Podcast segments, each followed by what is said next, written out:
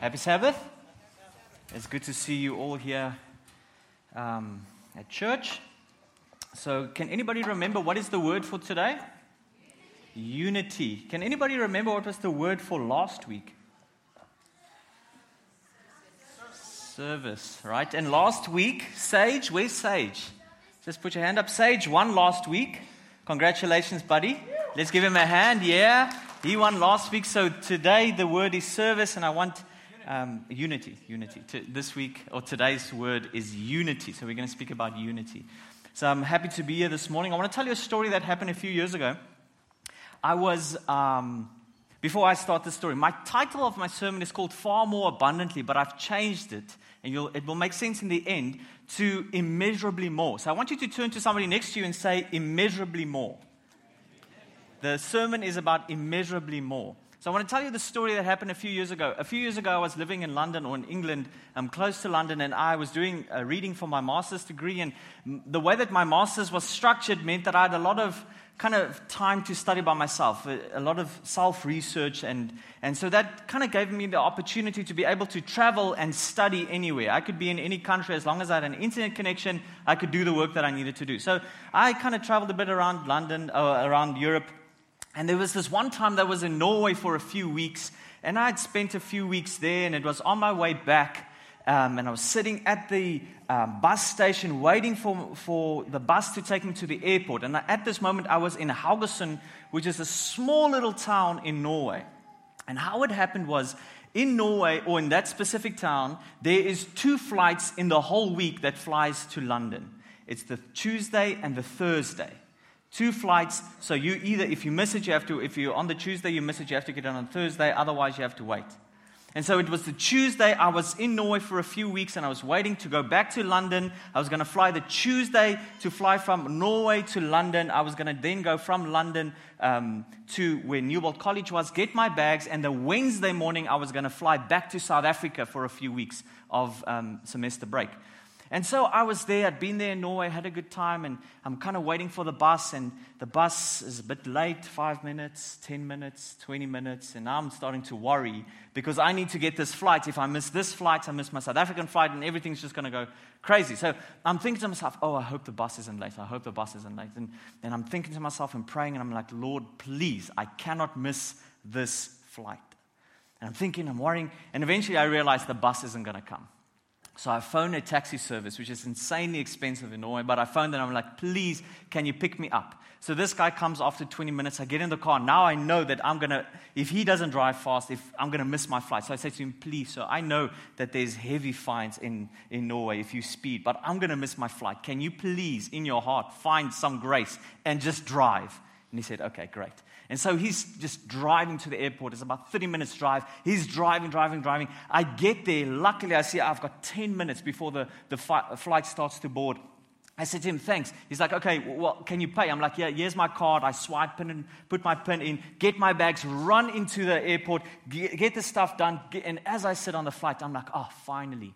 I've made it. All my stress is gone for the day. So I take the flight, get to London, to Stansted Airport, get on the bus on the way to Waterloo Station where I should get a train. And I get there, everything's fine, everything's good. I've made the flight.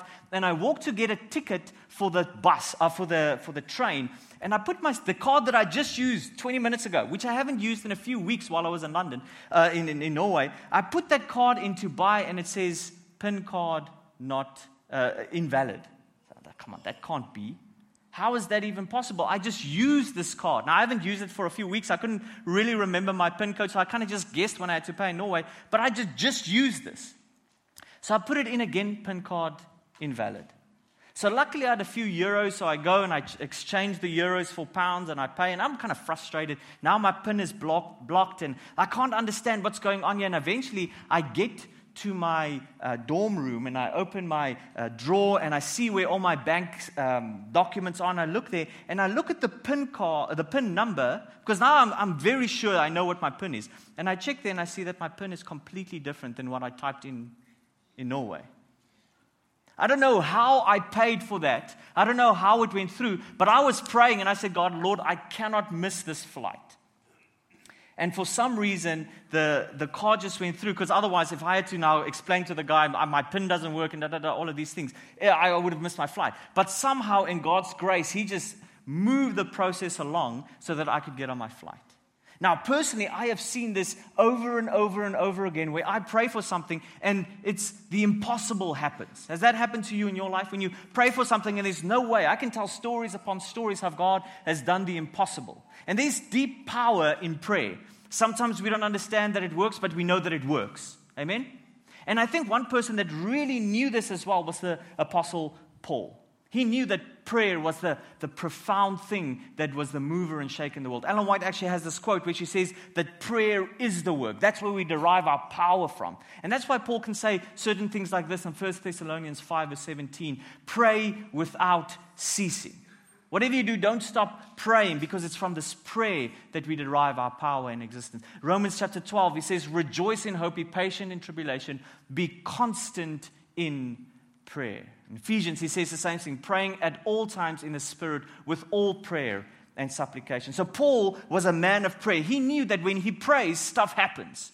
And so today I want to look at a prayer of Paul that, that I think has deep bearing on our lives, something that can really um, uh, mean something for us that's applicable for, to, for today. So, Paul would have agreed with Walter Mueller where he said, Prayer is not merely an occasional impulse to which we respond when we are in trouble. No, Paul understood that prayer is a life attitude, something that you lean into.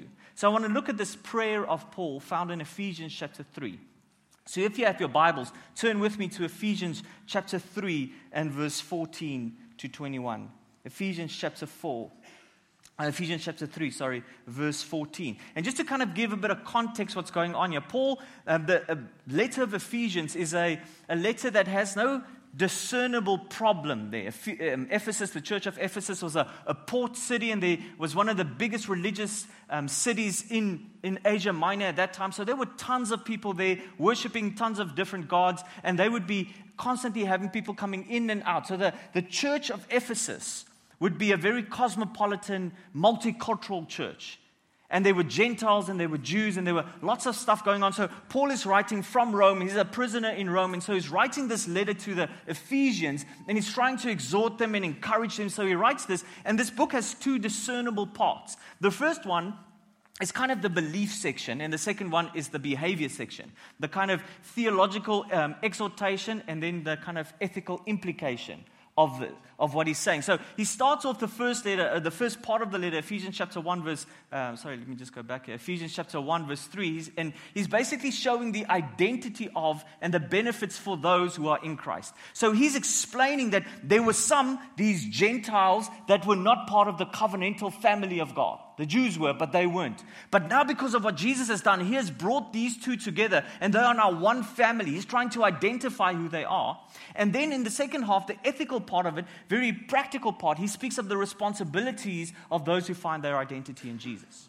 So, in practical sense, He's trying to explain to them the unity that should be in the church. He explains it theoretically and theologically in the beginning, and then he explains of how that would look like practically in the church. And the prayer that we're going to look at is basically the, the bridge that bring these two together. And we know this to be true, don't we? We've all spoken about unity in local congregations, in our conferences, in the world church. We speak about unity all the time, but you can speak about unity as much as you want. You, that doesn't mean you're going to get unity. I think that in one sense, the church is an impossibility. It's impossible to have church without prayer and without God. Because how is it that we as different individuals would come together and worship in the same way and think about certain things in the same way? How is it that we'll have this unity? If you think about now, at the currently in the world, there's about 34,000 different denominations, Christian denominations. That's a ton of different denominations. But when you look at the Bible, you'll see that we have about 40 authors that wrote in a span of 1,500 years about the same thing, God, and there was unity. But we can't have that same unity in Christianity. And somehow we, we might argue, yeah, well, it's because, you know, people aren't reading the Bible the way that we are reading, and, you know, because they are kind of off the track. But in somehow there should be more unity even within Adventism. We all read the same Bible. We all believe certain things that are very similar. We believe in Ellen White as a prophet, but even in the Adventist church, we struggle with unity. We have disunity between conservatives and liberals, and those labels aren't even useful. We have uh, struggles between the South and the North, between people that don't see things like us. And so, this letter to this church is very close to home, in a sense, to us. The more we look into the world, we, the more we see plurality abounding, and we see very little unity. We see a lot of disunity in the church, people splintering off in their own divisions. But Paul is writing to this and he's saying that I will pray for the church. And he starts his letter off with this one, with this verse.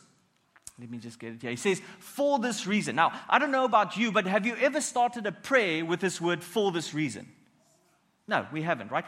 So when you read it, you'll realize that he actually started the prayer in Ephesians chapter 3 already, and then he kind of gets sidetracked on what this reason is, and he's explaining his, his kind of um, work within the Gentile church. So, if we want to know what is the reason that he's praying, we have to actually go to the chapter just before that. Chapter chapter 2 explains that, where he says in Ephesians chapter 2, this clicker is a bit slow. Ephesians chapter 2, he says, But now in Christ Jesus, you, speaking to the Gentiles, you were once far away, have been brought near to the blood of Christ, through the blood of Christ. For he himself is our peace.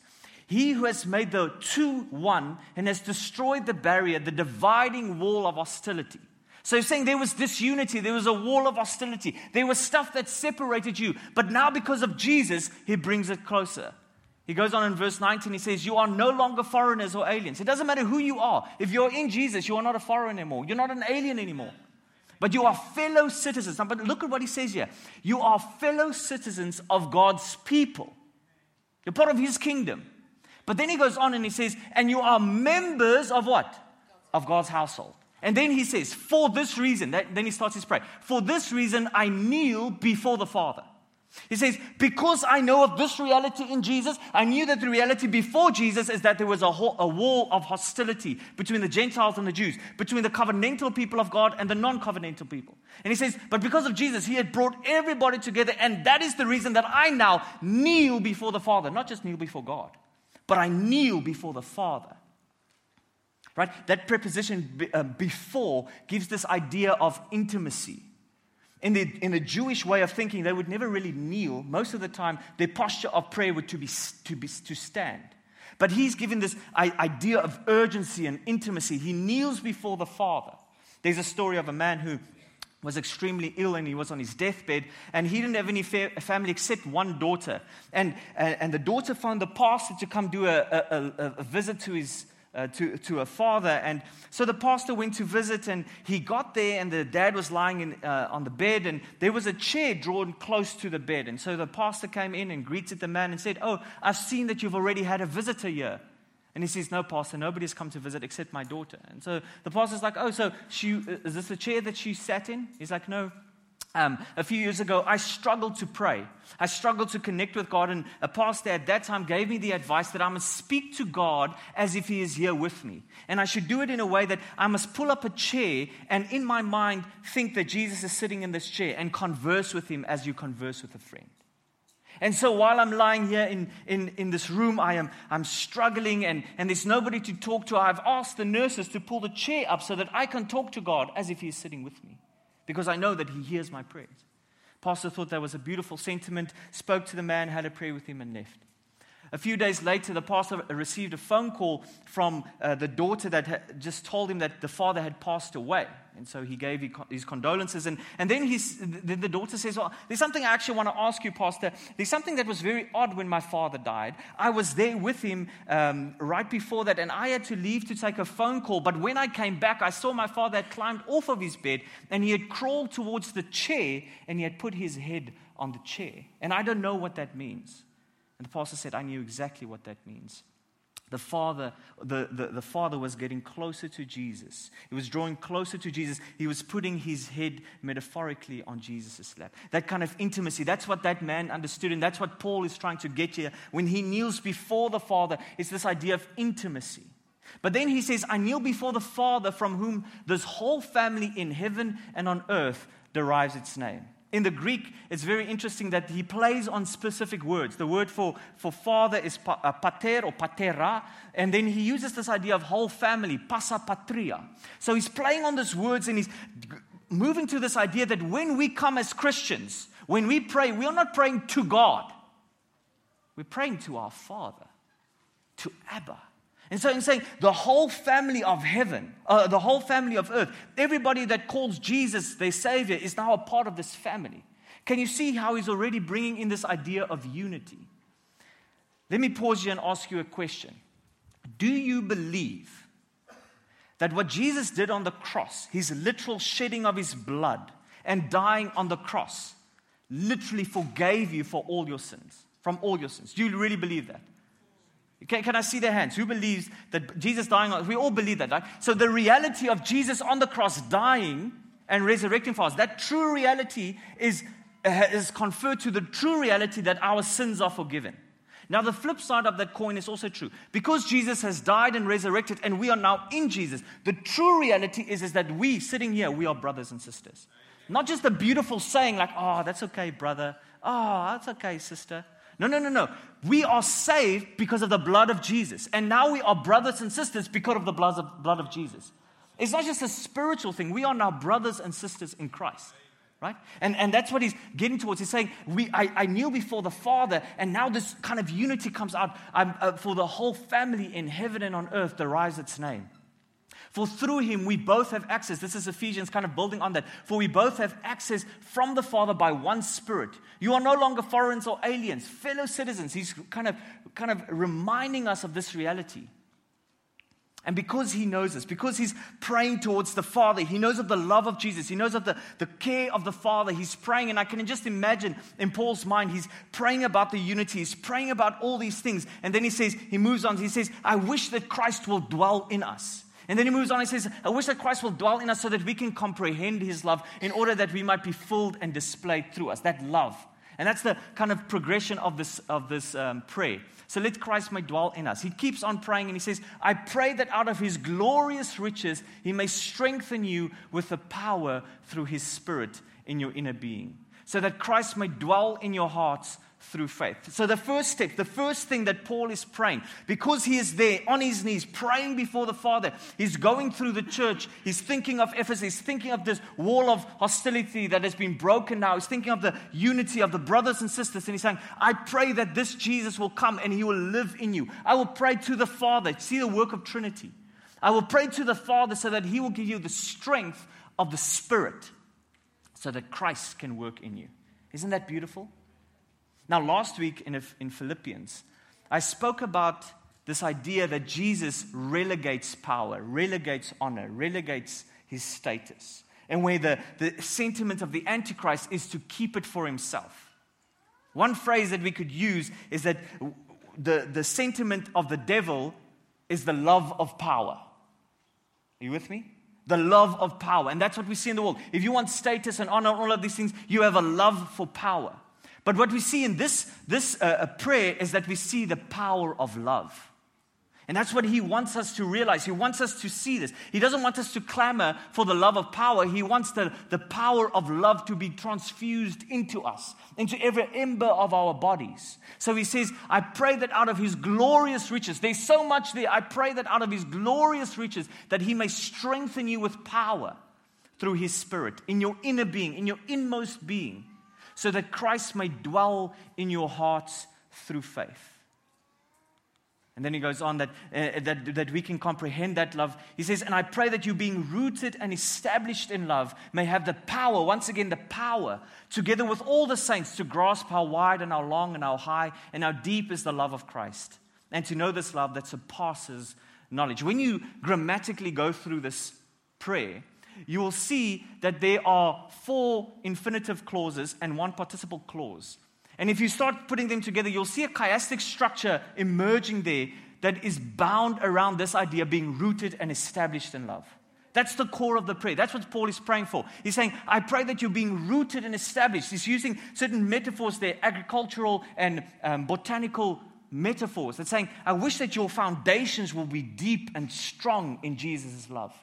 And I pray that it will grow out and have fruit and move towards other people. So he's praying that we will be rooted and established in that love and that we have power with all the saints to grasp. And then he uses kind of paradoxical language. He says, I pray that they will grasp how wide and how long and how high and deep is the love of Christ. And then paradoxically, he throws this in to know the love that surpasses knowledge. How do you know something that goes beyond knowledge? Isn't that the mystery of Christianity?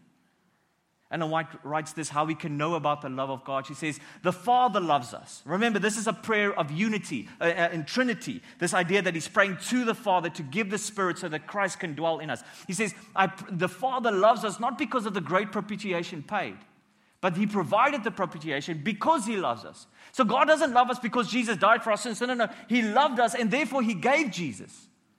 Christ was the medium which he could pour out in his infinite love upon the fallen world. So Jesus was the medium that the Trinity could pour out their love towards us. God was in Christ reconciling the world unto himself. God suffered with his Son. In the agony of Gethsemane, in the death of Calvary, the heart of infinite love paid the price of our redemption. How can we know how much God loves us? Well, just look at the cross. Just look how Jesus, the Son of God, would come down to this earth to die for my sin and your sin. Even if you were the only sinner in the world, He would come and die for you. He would sacrifice it. That's the immeasurable love that He gives towards us. And so Paul says, I am praying to the Father so that they would have the, the Spirit's power, so that they can start comprehending the, the, the dimensions of the love of God. Even if it transcends their thinking, even if it's trans rational, in some way there is something, the cross, that can show us the love of Jesus. And I can see Paul kind of going on and he's moving towards this idea that, that if we understand these limits of God's love or the, the, the love that has no limits, we will be filled by it. And that that love would be displayed through us. The Bible commentary puts it this way it says, the glorious consummation to the work of the indwelling in the life, this filling up of the love of Jesus in us. The church, like a vessel, is to be filled to the brim with heavenly grace so that the individual members composing the body of Christ exhibit or reflect something of the fullness of God. Now, I want to use an illustration here. When I was younger, let me just get this, this uh, glass here. When I was younger, probably I can't remember, like five years old, six years old, I started to learn to make coffee and tea and all of these things. Can you remember when you started to make these when you were a kid? Vegetarian coffee, obviously, we were Adventists. Um, so I learned to do these things. And I, I, always said that if I make something in the mornings, my parents, my dad would used to drink coffee in the morning. So I would go in the morning and I would put the kettle on and you know, learn how to do these things. And I would go in the mornings. Now, I don't have a coffee jug here, I'm just going to use this. I would, I would fill it up and I would fill it up. And I would thought, you know, I want to give my best to my dad. I want to give him the best that I have. And so I would fill it up to the brim.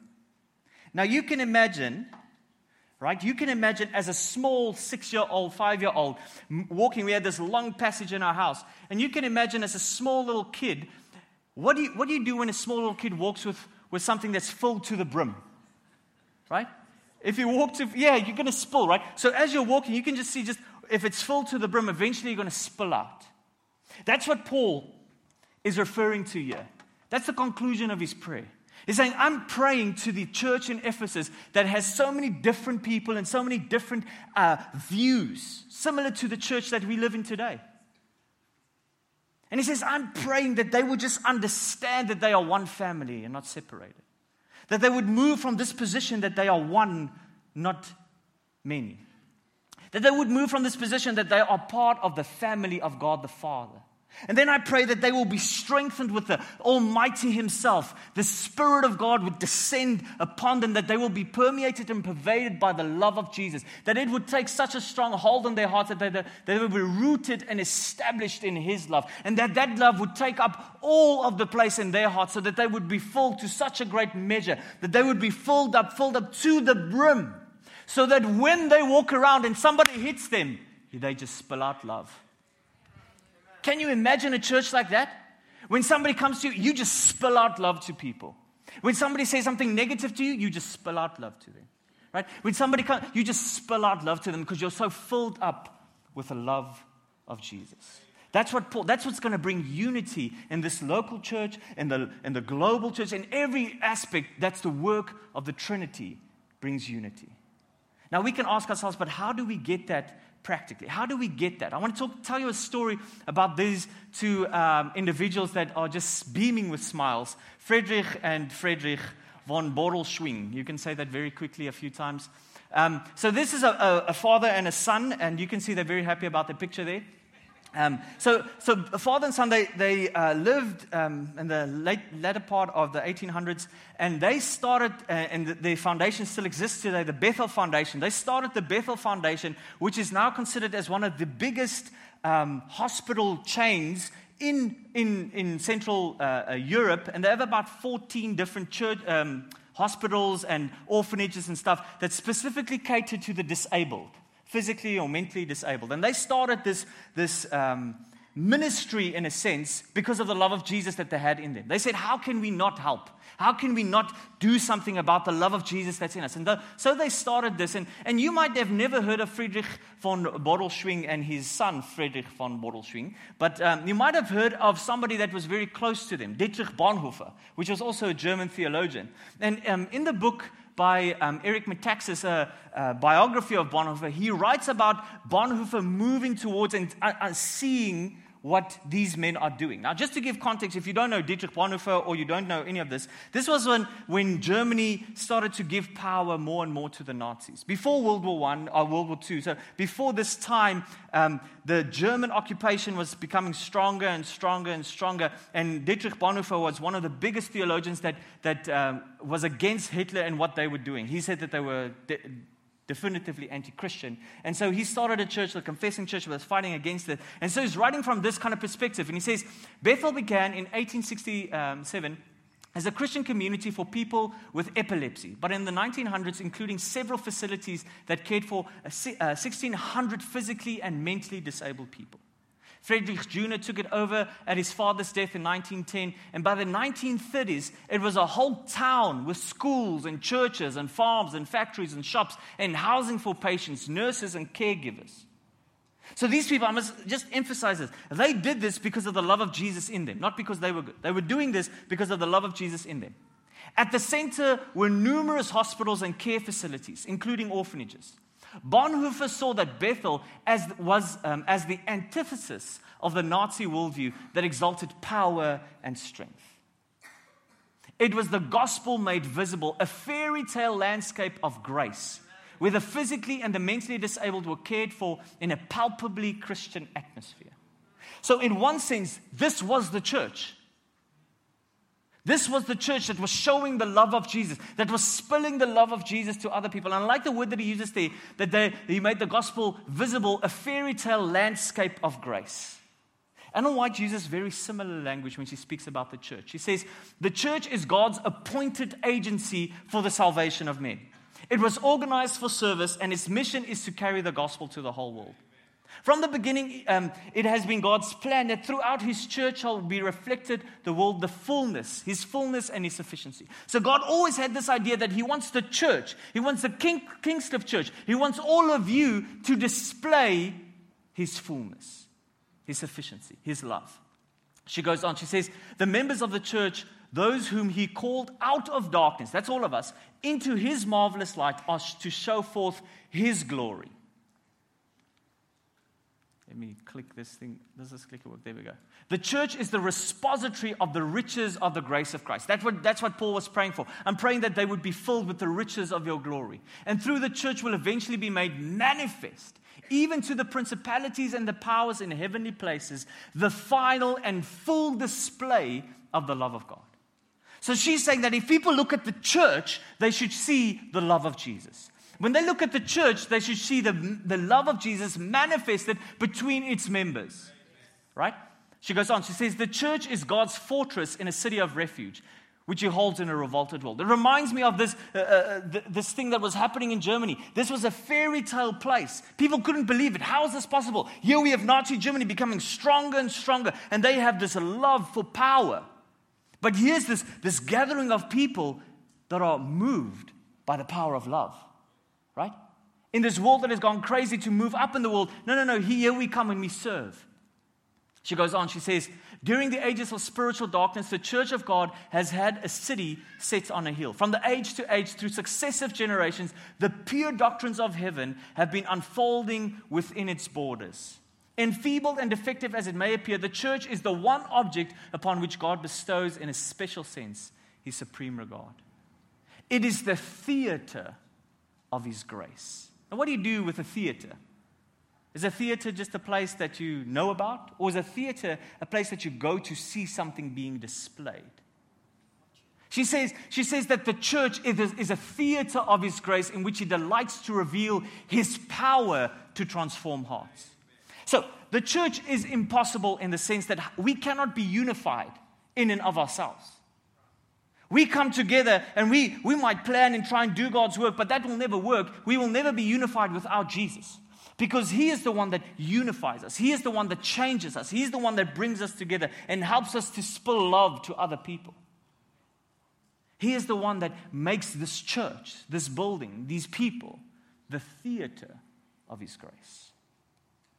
I want to ask you this Kingscliff community, can they say that this church is a theater of grace? Your family, the church that you, or, or, the work that you go to, the school that you go to, your extended family, can they say that you are part of the theater of God's grace? They can see this love of Jesus pulled out and shown out to other people. I don't know about you, but it seems sometimes if I look at my own life as an impossibility, right? I know that I'm not a theater of God's grace all the time. I know that I say stuff and do stuff that I'm like, man, I, do, I shouldn't do these things. I shouldn't say these things. I, I'm not displaying the love of Jesus. When we look at the church or look at our own lives and we look at this idea of unity and the, the, love of Jesus and the theater of grace, we look at these things and we say, God, that's impossible. There's no way that you can do this. And that's why I love the way that he ends this verse. I didn't have it in the slide, so if you have your Bibles, turn with me to Ephesians, the last chapter, Ephesians.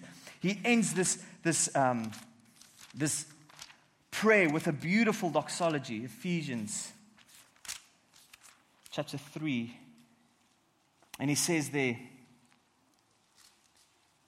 I'm going to read from verse 19. And to, and to know the love of Christ that surpasses knowledge, that you may be filled with all the fullness of God, so that you can have this. And we can say, but this is, this is insane. We would never be able to be full to that kind of fullness. And then he says this He says, Now to him, to Jesus, who is able to do far more abundantly. The one translation says that he will do it immeasurably more. You cannot even measure it. He will do immeasurably more than, than we can even ask or think, or ask or imagine, says one translation. Can you imagine that? That when we look at our church, when we look at our conference, when we look at our denomination, when we look at our own lives, we say this unity is impossible. Being a theater of grace is impossible. We're all sinners and we cannot do it. Exactly right, you can't. That's why we need Jesus. That's why we need the work of the Trinity in our lives, right? Because it gets to this. Now, to Him who is able to do, to, to do far more abundantly than we can even ask or think, according to His power at work in us. It's not because we are good, it's because He is good in us. To Him be the glory in the church and in Christ Jesus throughout all generations, forever and ever. I don't know about you, but I want to be a part of the theater of grace.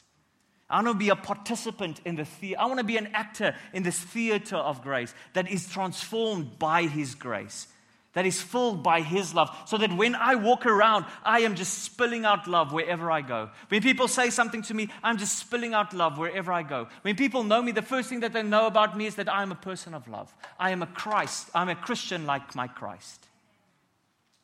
Do you have that same desire in your heart? Do you have a desire to be personally transformed, to be filled up to such a high degree of divine fullness? Do you have that desire? If you have that desire, I'm going to ask you to, to, to stand and make that commitment to pray to God, to say, God, I want this. So if you have that desire, I'm going to ask you to, to stand and, and say to Jesus, Lord, I want to make that commitment to you. I want to, to, to be filled with your grace. And then I'm going to ask another thing. If you want to be a part of the theater of grace, of this church, I want you to commit to pray five minutes a day this prayer of Paul. To pray that you would be filled with divine fullness. That you would be filled with the power of the Holy Spirit so that Jesus can live in you, so that you can understand the height and the depth and the width of God's love, so that you would be filled. But it is not something that we just commit to now because we're all standing, we say we want that. But we have to pray for that, we have to ask for that. So I'm going to pray now, and I'm going to ask you to raise your hand during the prayer that where you commit yourselves to pray just for five minutes a day, this prayer of Paul, that you would be filled with this divine fullness. Let's pray together. Gracious Father, we come to you. And Lord, this is such a beautiful prayer about unity and, and, and love and glory that should be just for you, Lord. I pray, Lord, that you would work in our lives, in my life, Lord, that I would become a theater of grace. Lord, I pray for the Kingscliff Church and every individual that is here. Lord, we, we all stand up and we say, Lord, we want this in our lives. We want to be filled with divine fullness. We want the power of the Holy Spirit at work in us and to, to be established and rooted in your love. Lord, we know we can't do it by ourselves. We know that in ourselves we are desperately wicked. We know that in ourselves we are bent towards sin. We have this proclivity towards sin. But Lord, we pray that you will sanctify us. We pray that you will change us and lead us to true biblical perfection. Lord, I pray that you would change all of us. And we commit, Lord, that we would pray every day, that we would be like Paul, Lord, that we would, would not stop praying, that we will not cease praying, and that we commit ourselves to pray five, time, uh, five minutes a day, this prayer in our lives, that we will be changed and transformed into your glory, is my prayer in your holy name. Amen.